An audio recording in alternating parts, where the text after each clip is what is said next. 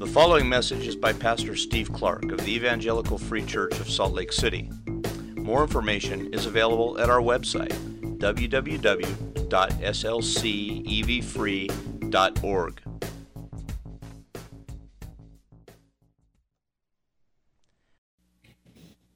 Pray with me.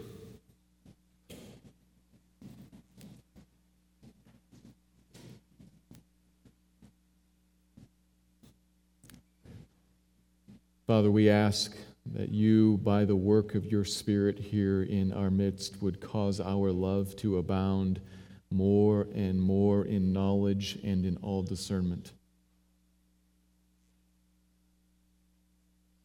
Father, would you grow us as a people who love? To cause ever to increase in us love towards each other here in the body as well as love towards those outside of the body. And particularly this morning, I pray love towards you. Father, would you cause to abound in us this morning because of this passage and the work you do with it? Would you cause to grow in us and to begin a continuing growing process in us of love towards, in particular, towards God the Son?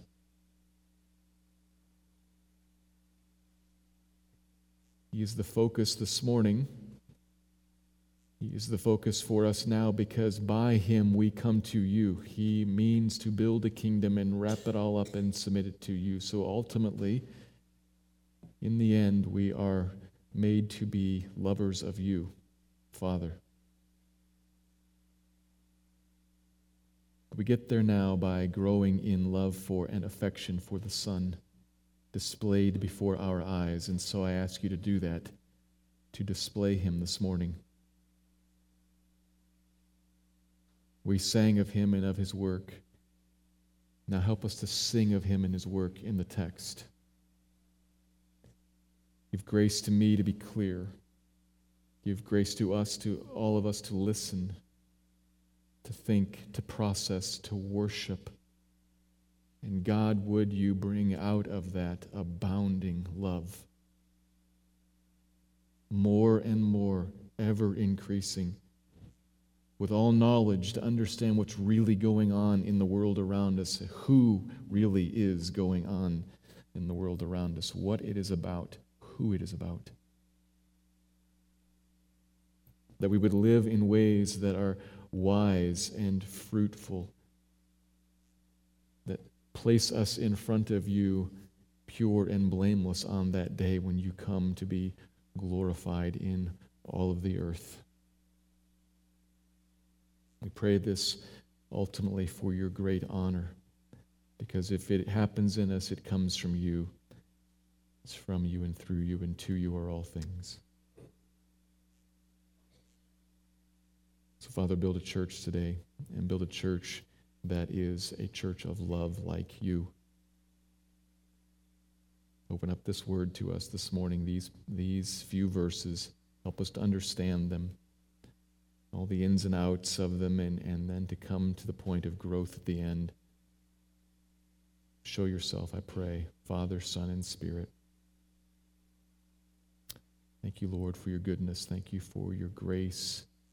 Thank you for your condescension that brings you near. And I pray, be near even now and build your people for their good and for your glory. I ask it in Christ's name.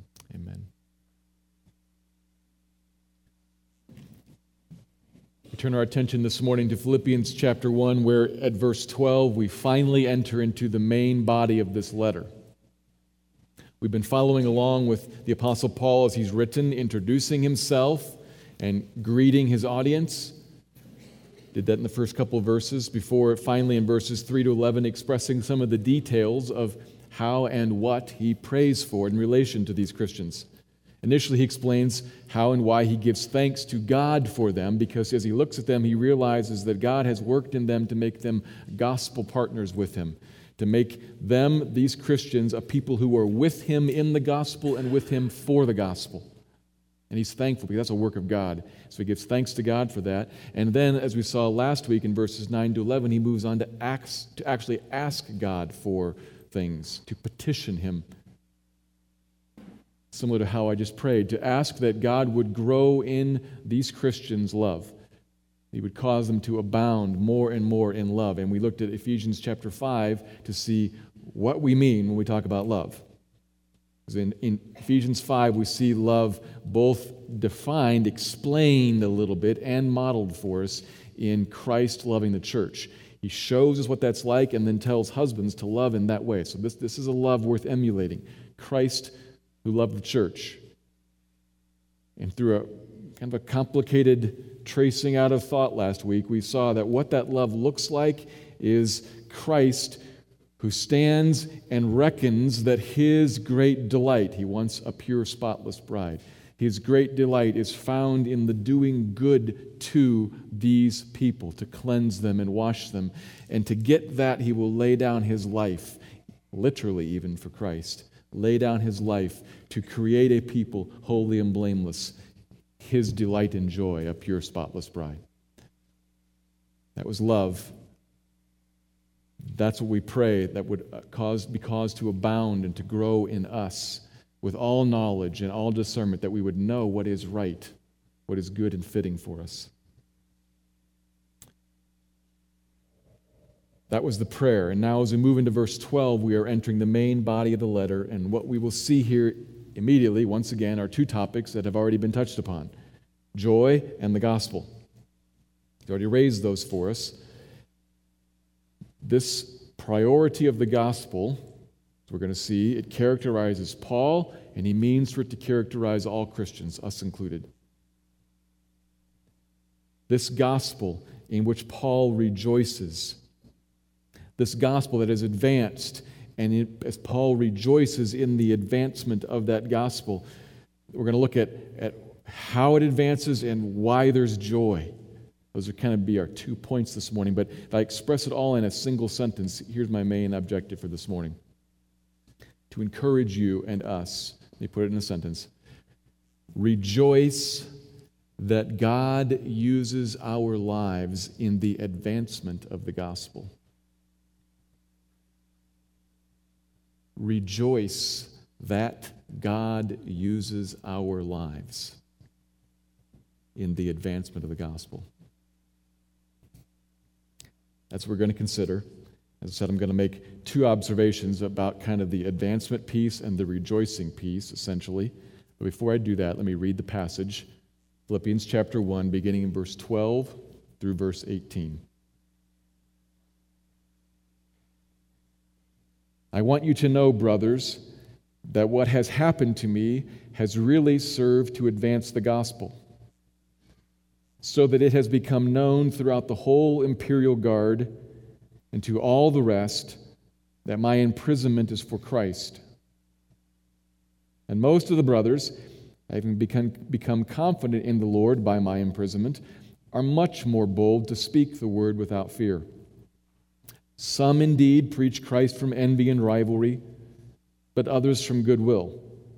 The latter do it out of love knowing that I am put here for the defense of the gospel. The former proclaim Christ out of rivalry, not sincerely, but thinking to afflict me in my imprisonment. What then?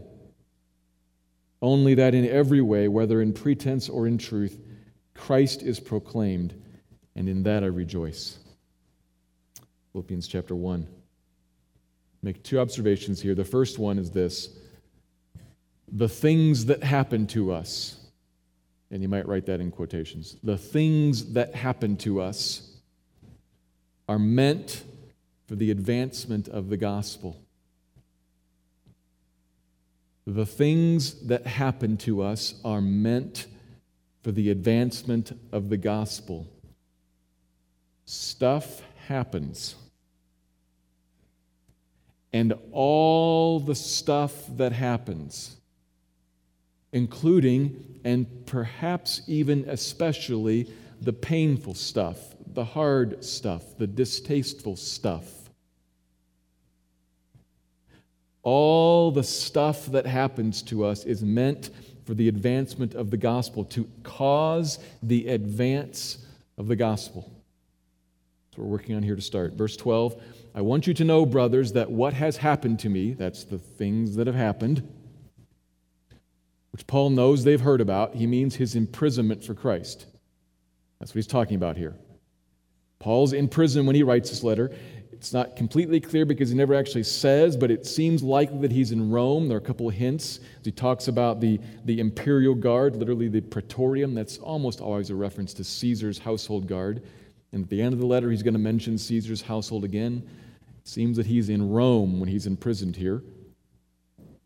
Preached the gospel, traveled the Roman world, eventually was arrested in Jerusalem and shipped by a process of events to Rome, where he was in jail, had been tried, and at the moment is awaiting a verdict on his life. He's not brutally imprisoned. We read the end of Acts. When he was imprisoned there, he was free to actually talk to people. People came and went, but he is indeed confined and is awaiting a verdict on his life. So he is truly imprisoned in chains. That's the stuff that's happened to him. And he says that all of that is really serving to advance the gospel. And the, the wording here gives a nod, kind of a, of a nod to the reality of imprisonment. Because the feel of the wording, I, I could put it like this This that has happened, more to the advancement of the gospel. There's a nod there. This that has happened, yeah. More though, more so, indeed, really, many translations say, yes, there's that whole chain and confinement and maybe I'm going to die thing, more the advancement of the gospel. That's how Paul's looking at this, and he wants them to realize that this has served really what this is about is the spreading the going forth of a message about christ which is why he can just summarize it later by saying he calls it the word in verse 14 he preaches christ proclaims christ proclaims christ. This is a message about jesus who he is and what he's done to be the savior of human beings. That's what he means by the gospel. Not what you should do what god has done already in Christ. It's being advanced. There's an opportunity here to push this message forward. And it's happening in two ways. Verse 13. First, so that all the palace guard and everyone else knows that I'm here for Christ. What he means is that there's a word of mouth spreading through all the, the guards and everybody else who kind of hangs around this place. They've heard that guy Paul is here not for mass murder, not for insurrection or rebellion or treason. He's here for some religious thing. Christ, whoever that is. That word of mouth spreads throughout all the people. Now, so it's likely that they had some idea what he meant by that because he frequently preached the gospel at his trials. So there's probably some idea. And he was free to talk to guards about the gospel, and he did, we know from the book of Acts. So probably some idea, but the, but the point is that what's happening is word of mouth through a whole bunch of people, most of whom are not Christians, the whole Praetorian Guard and everyone else, spreading, spreading, spreading, spreading, spreading, spreading, a message, an idea. This guy is in prison because of something about this Jesus guy and something that he says about salvation and judgment. That's why he's here. So, the first way the gospel advances is along the path of a lived life, a personal life testimony, an opportunity to say, here's what this person finds valuable and is willing to lay his life down on behalf of this Christ. The first way, kind of a personal testimony lived out sacrificing. And the second way, the gospel advances, verse 14 most other believers have become confident because of my imprisonment to speak the word boldly. Main difference being here, this is the clear proclamation of the gospel message. As the believers themselves see Paul, regarding Christ as sufficient and Christ as his all, laying down his life to embrace imprisonment for it, they themselves are emboldened and they then go and proclaim. So there's a, there's a dual opportunity here an opportunity to show what it looks like for Christ to grip a life and to speak the actual message, both of which are necessary. Both opportunities are created here. Paul jailed has led to the advancement of the gospel. What an ironic coincidence. What a coincidence. I mean, what a coincidence. Who would have thought that the very thing the authorities would try to do to stop, to limit, to, to curtail, to box this thing up and put a chain around it would have actually, ironically, led to its spread, to its advance. Who would have thought that?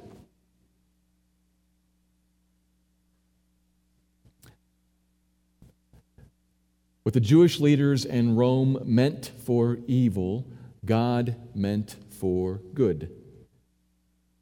Really, it's about this. Yeah, yeah, yeah, yeah. More the advancement of the gospel. That's what Paul is most concerned the Philippians know. That's why he starts, I want you to know, brothers, not that I'm in jail and that I'm okay. They already know he's in jail. If they receive a letter from him, he's still alive. I don't want you to know that I'm in jail and that I'm alive. I want you to know what's going on. That what has happened to me is serving something. It's got a purpose in it. It's meant for the advancing, the spreading, the going forth of the gospel. Really, that's what it's about. They must know that.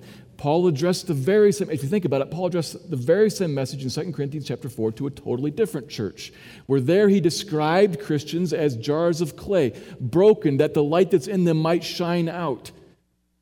He says there, very similar message. We are constantly given over to death in our bodies, so that, purpose, meant, so that the life of Christ will, will well up in us and flow out, and other people will see it.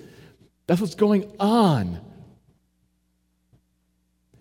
There's a point to all of this. All the stuff that happens to you. Philippian church, you have to know that. Corinthian church, you have to know that. Church, we have to know that.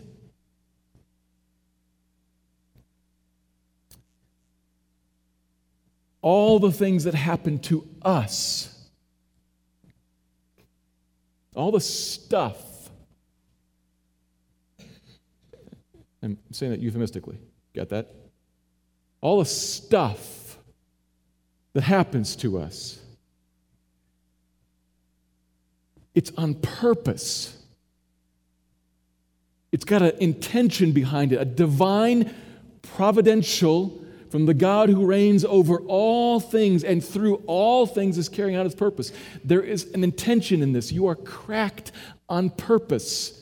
That the light in you may shine out, that opportunity may be created to explain this is what that light is. Let me explain it to you in word. To switch metaphors. If you are a water pipe pierced on purpose so the water can come out. Now, if, if you're an indoor plumbing pipe, that's a problem. But if you are an irrigation soaker line, that's the point. Which are you? You're a soaker line pierced on purpose, that what's in you would come out and the little puddle would spread. Your life would show something and opportunity to, to, in word, explain what this is, where it comes from, what it's about, why. On purpose.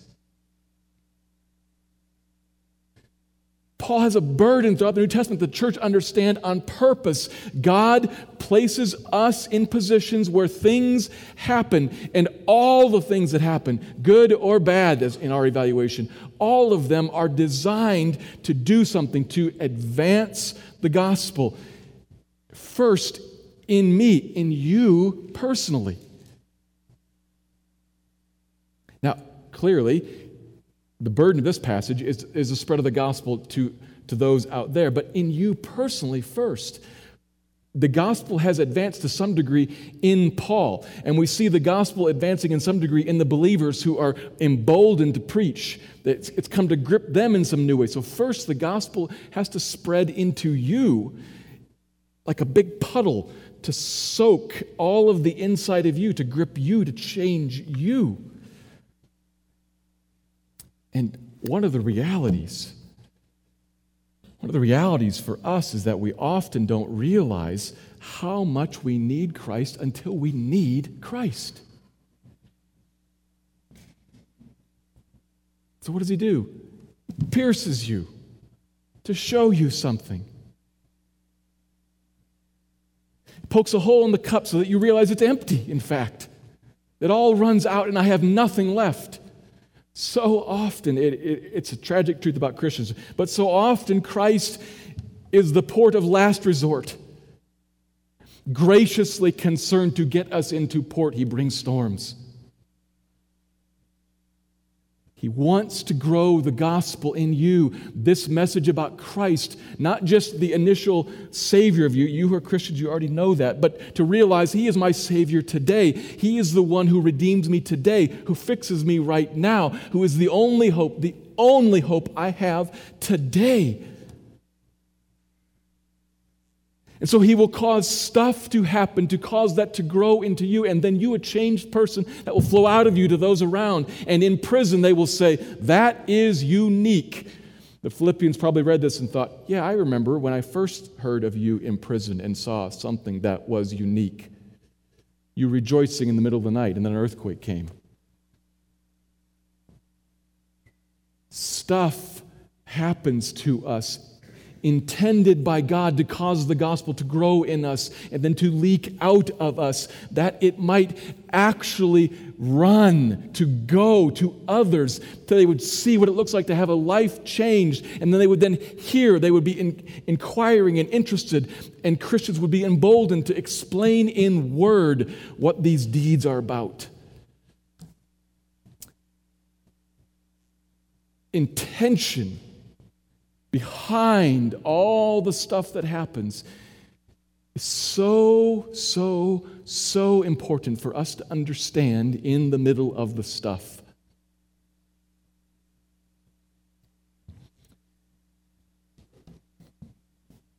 Through deed and in word, he is doing great good, using you, his simple servant, to lift up the gospel, to exalt Christ to you and to those around you.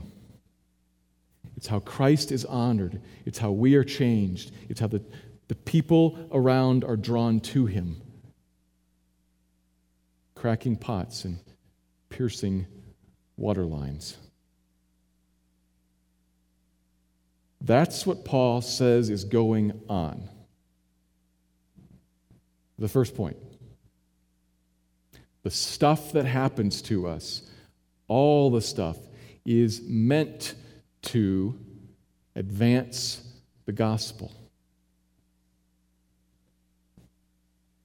The second observation, though, is the surprising one, I think. The response to that fact. Here's the second point. Such gospel advancement is cause for rejoicing. If your loves are in order. Such gospel advancement is cause for rejoicing. If your loves, L O V E S, loves, are in order. Surprising thing here is his attitude about all this. He is filled with joy. Verse 15. Paul, second paragraph, Paul now turns to acknowledge an issue of which they are aware. Some, Some of these bold brothers that have been ignited to preach, indeed, as you know, preach Christ from envy and rivalry. Or, might translate it from envy and a contentious spirit. Others, though, preach from goodwill. So there are a whole bunch of people preaching. The gospel is advancing, but all these preachers are engaged along two different agendas. Verse 16 one out of love, it's love for Paul, contrasting with the other's attitude towards Paul. One out of love for Paul. They know that what would bless Paul if you think of, of our love paradigm, they're sitting here, they're looking at Paul in prison. They see that what would bless him who is living and dying for the gospel, what would bless him would be to know that though he's chained, the gospel is not. And so they're going to lay down their lives to put the gospel out there. Love to Paul. They aren't the problem. The others are, those who, verse 17, proclaim Christ out of rivalry, factionalism out of a party spirit. They are not sincere, but rather are thinking to afflict him while he is in prison. So we need to understand this clearly. We know what's going on here. They are not preaching a false gospel. It's important to understand. The, these ones, this, this, this problem group here, they are preaching the truth according to Paul. They are preaching a message with which Paul completely agrees. That's why he can lump them into the group that is boldly speaking the word, who are preaching Christ, who are proclaiming Christ, who are proclaiming Christ. Says it several times. He puts them all in that group because he says they are indeed accurately, clearly proclaiming Christ.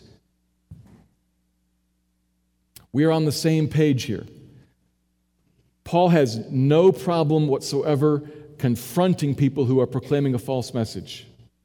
He does it repeatedly, he does it fearlessly, and he doesn't do it here.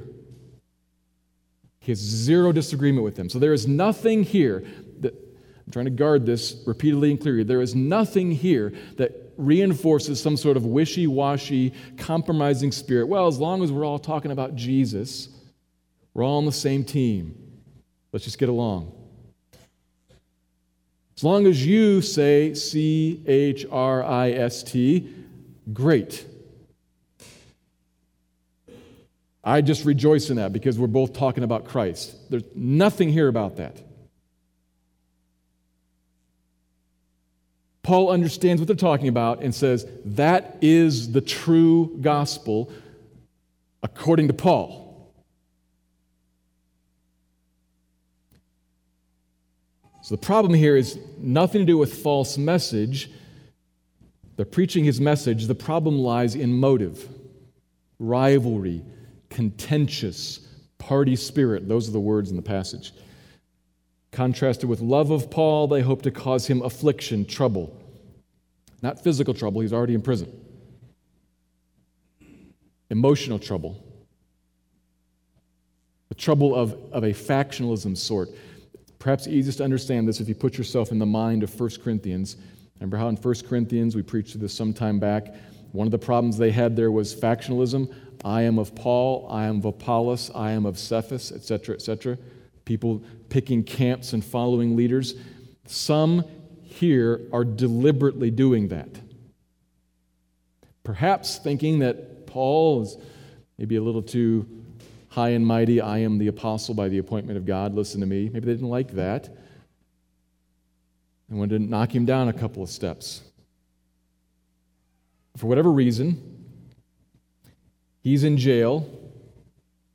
They are deliberately engaging in this, thinking how painful it must be, how galling it must be to Paul to hear that while he is he's sidelined and can't do anything about it. The first church of Apollos is just growing by leaps and bounds. I mean, have you heard about the first church of Apollos? They had to expand their sanctuary. They're getting so, so big, especially after all those folks from the Church of Paul transferred their membership. Paul hasn't been around much recently. They haven't heard him preach, so they don't like the, the, the, the new guy. So they've moved over, and Apollos is just, man, he's on TV now. Paul hears about that in jail. Oh, it must be galling. Some of the Praetorian Guard, even, they started to go to church. They go to Apollos' church. New sanctuary, moved to two services. Oh, it's just awesome. Too bad, Paul. How that must sting him to have lost his starting job while sidelined. Except that it doesn't. It doesn't sting him at all. He isn't irritated or hurt, not filled with complaint or grumbling. Why not? Because his loves are in order. He loves in the right order. He loves many things, but he loves them in the right order. Christ above all. Christ first. Verse 18. What then? This is a situation. That's what these folks are doing. What then? Only that in every way, in both cases, whether in false motives or with true, Christ is proclaimed and in that I rejoice. He doesn't commend false motives, he just doesn't care.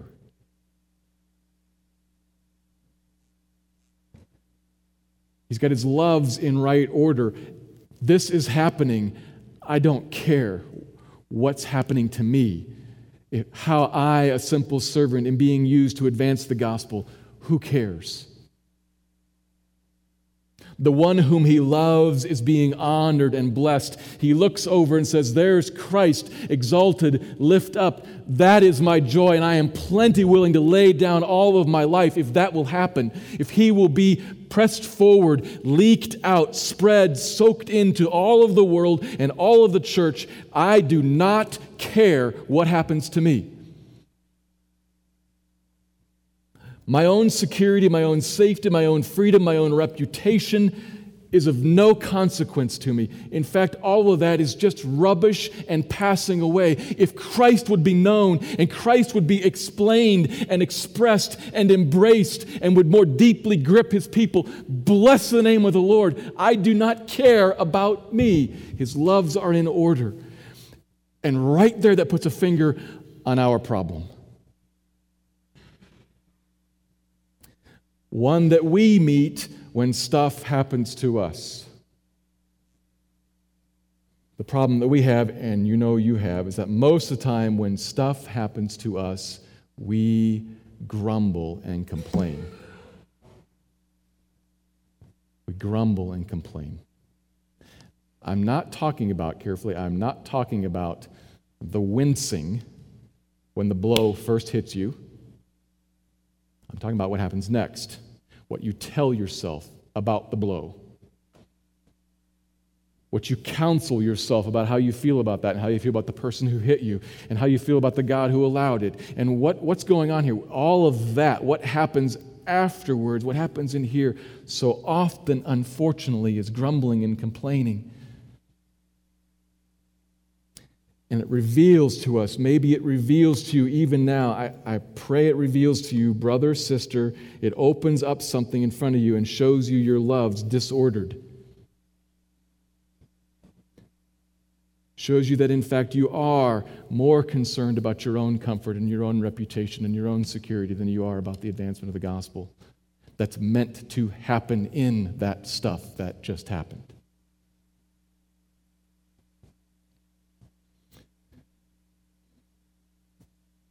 So often, you don't love Christ above all. So often, you seek your joy in the things that are right here and grumble and complain and mourn and sorrow when someone lays a finger on them and they are taken away or compromised.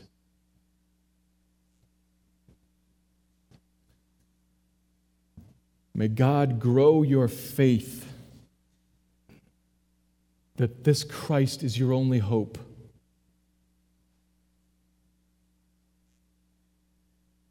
And say that again and think about that.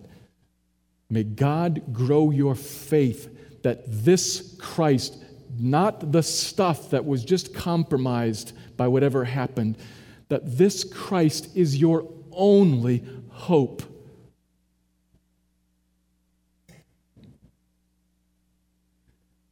That you need Him magnified in you.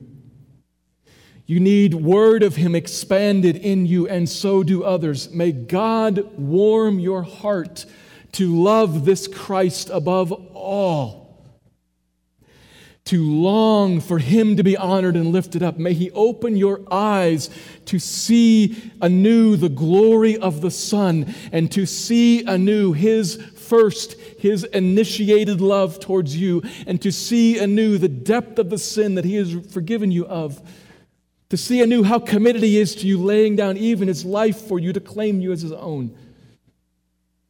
So think about that. May God grow your faith as you consider this Christ. Put your mind somewhere into the reality of John 17, verse 5, when Christ praying talks about, asks the Father to restore to him, restore to me, Father, the glory that I had in your presence before the world began. Think of who this Christ is. Think, Christian, to set your mind, if you can, as much as you can, empowered by the Spirit, put your mind in the communion of the Holy Trinity. Jesus talks about the glory he had before the world began, before there was anything, there was God one true God, existing forever in three persons God the Father, and God the Son, and God the Spirit, in a holy, perfect, marvelous communion with each other. And this Son is the one upon whom the Father gazed, looked at, communed with for eternity past. And this Son, in whom the fullness of deity dwells, this Son, as the Father looks on him, he sees in this Son the complete, glorious existence of every single perfect attribute you can imagine. He is all of it majestic, the Son. And the Father looks at the Son and communes with him and relates to him in the Trinity forever past before the world began. And what wells up in the Father as he looks at this glorious one is tremendous pleasure, joy, love, delight. Can you put yourself there, back before the world began, into that holy communion? a fly on the wall if you could, you would see beauty and glory and pleasure upon pleasure upon pleasure, as the Father says of the Son repeatedly Awesome, awesome, glorious, mighty, majestic, beautiful beyond all description. You are my Son, whom I love, with whom I am well pleased. The Son of His pleasure. Christ.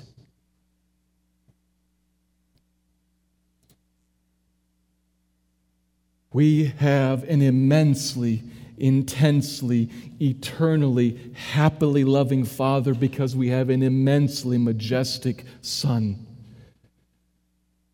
Awesome is his name. And the Father in love then sent this Son here to get you Think of it. This holy communion, Father and Son relating to each other in such eternal delight, the Father then says to the Son, Go get them. I will give them to you. Go get them. Sends him to be humbled as a servant, humbled to take on the form of not just a man, but of a lowly man, humbled as a man, as a servant, to be humiliated. Think of it. To be argued with and baited, this son to be shouted at and scorned, to be mocked and rejected, beaten and spit upon, crowned with thorns, nailed naked to a cross to be cursed. This son. That happened. And all of that happened really for the advancement of the gospel that the glory of the Son would be clearly seen and displayed before all of humanity, the wisdom and the power of God, the ability to remove sin, and the actual doing of it. As this glorious Son hangs naked, killed, cursed, buried in a tomb.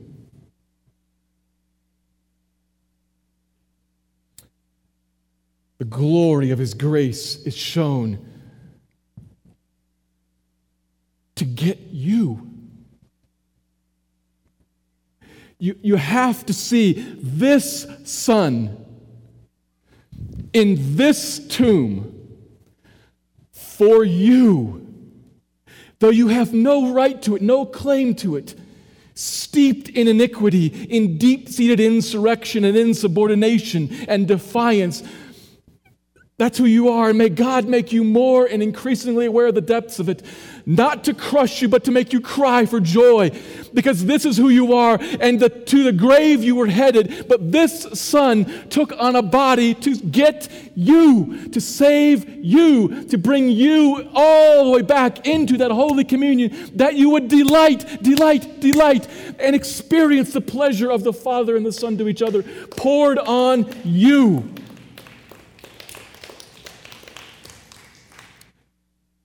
Oh, that you would see that.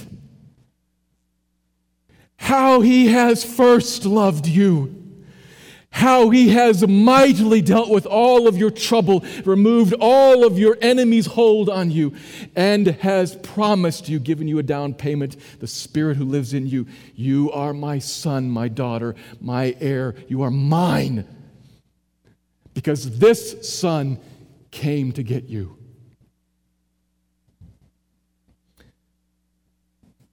Oh, how he has sought you while yet at a distance, loved you while an enemy, was bruised for your iniquity and crushed for your transgression, and has been stamped forever approved. He is forever honored as the Son of the Father's pleasure, the Savior of glory. He is the delight of the perfect one and the only hope of us who are not perfect. He's the only treasure who will satisfy your heart. He is the only king worthy of your allegiance. He is the only deliverer from wrath. He is the only fountain from which the spirit of love is outpoured. It is supremely right that this Christ be proclaimed by any means. And it is your pleasure to have him proclaimed in every means Christian, come awake. Come awake and look at the light and momentary afflictions that you endure. Come awake. Light and momentary stuff happens to you. That this Christ may be proclaimed and sung over you and become the delight of your heart forever, forever, and ever, and ever, and ever, and ever.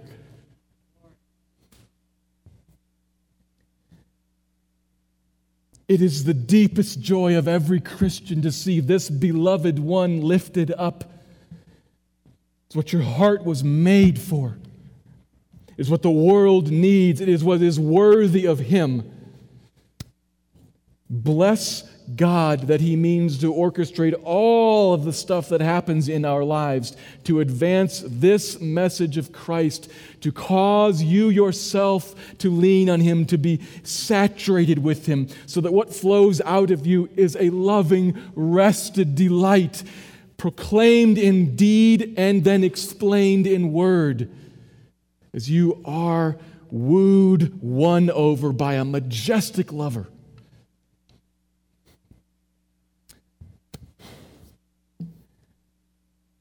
May He open your eyes and cause you to see Christ anew and to regard as comparative rubbish all that you will lose in this life. May He make you contagious. May He grip you and fill you with a sense of delight and joy and love and peace and rest and hope. Christian, this Son came to earth to get you. You have been gotten. Bless the Lord. Simply a servant now, he will use you to proclaim himself to you. And he will use you to proclaim himself to others. Bless the Lord. So rejoice that God uses your life and all that it is in the advancement of the gospel. Pray now and ask Him to meet you, ask Him to draw near to you, maybe to convict you of complaining, but more than that, to, to cause you to see anew His glory and to rejoice in Him. Pray.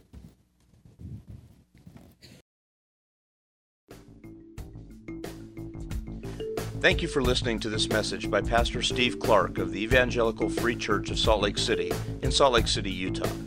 Feel free to make copies of this message to give to others, but please do not charge for these copies or alter the content in any way without permission. We invite you to visit our website at www.slcevfree.org or call us directly at area code 801 943 0091. Our mailing address is Evangelical Free Church of Salt Lake City, 6515 South Lion Lane, Salt Lake City, Utah, 84121.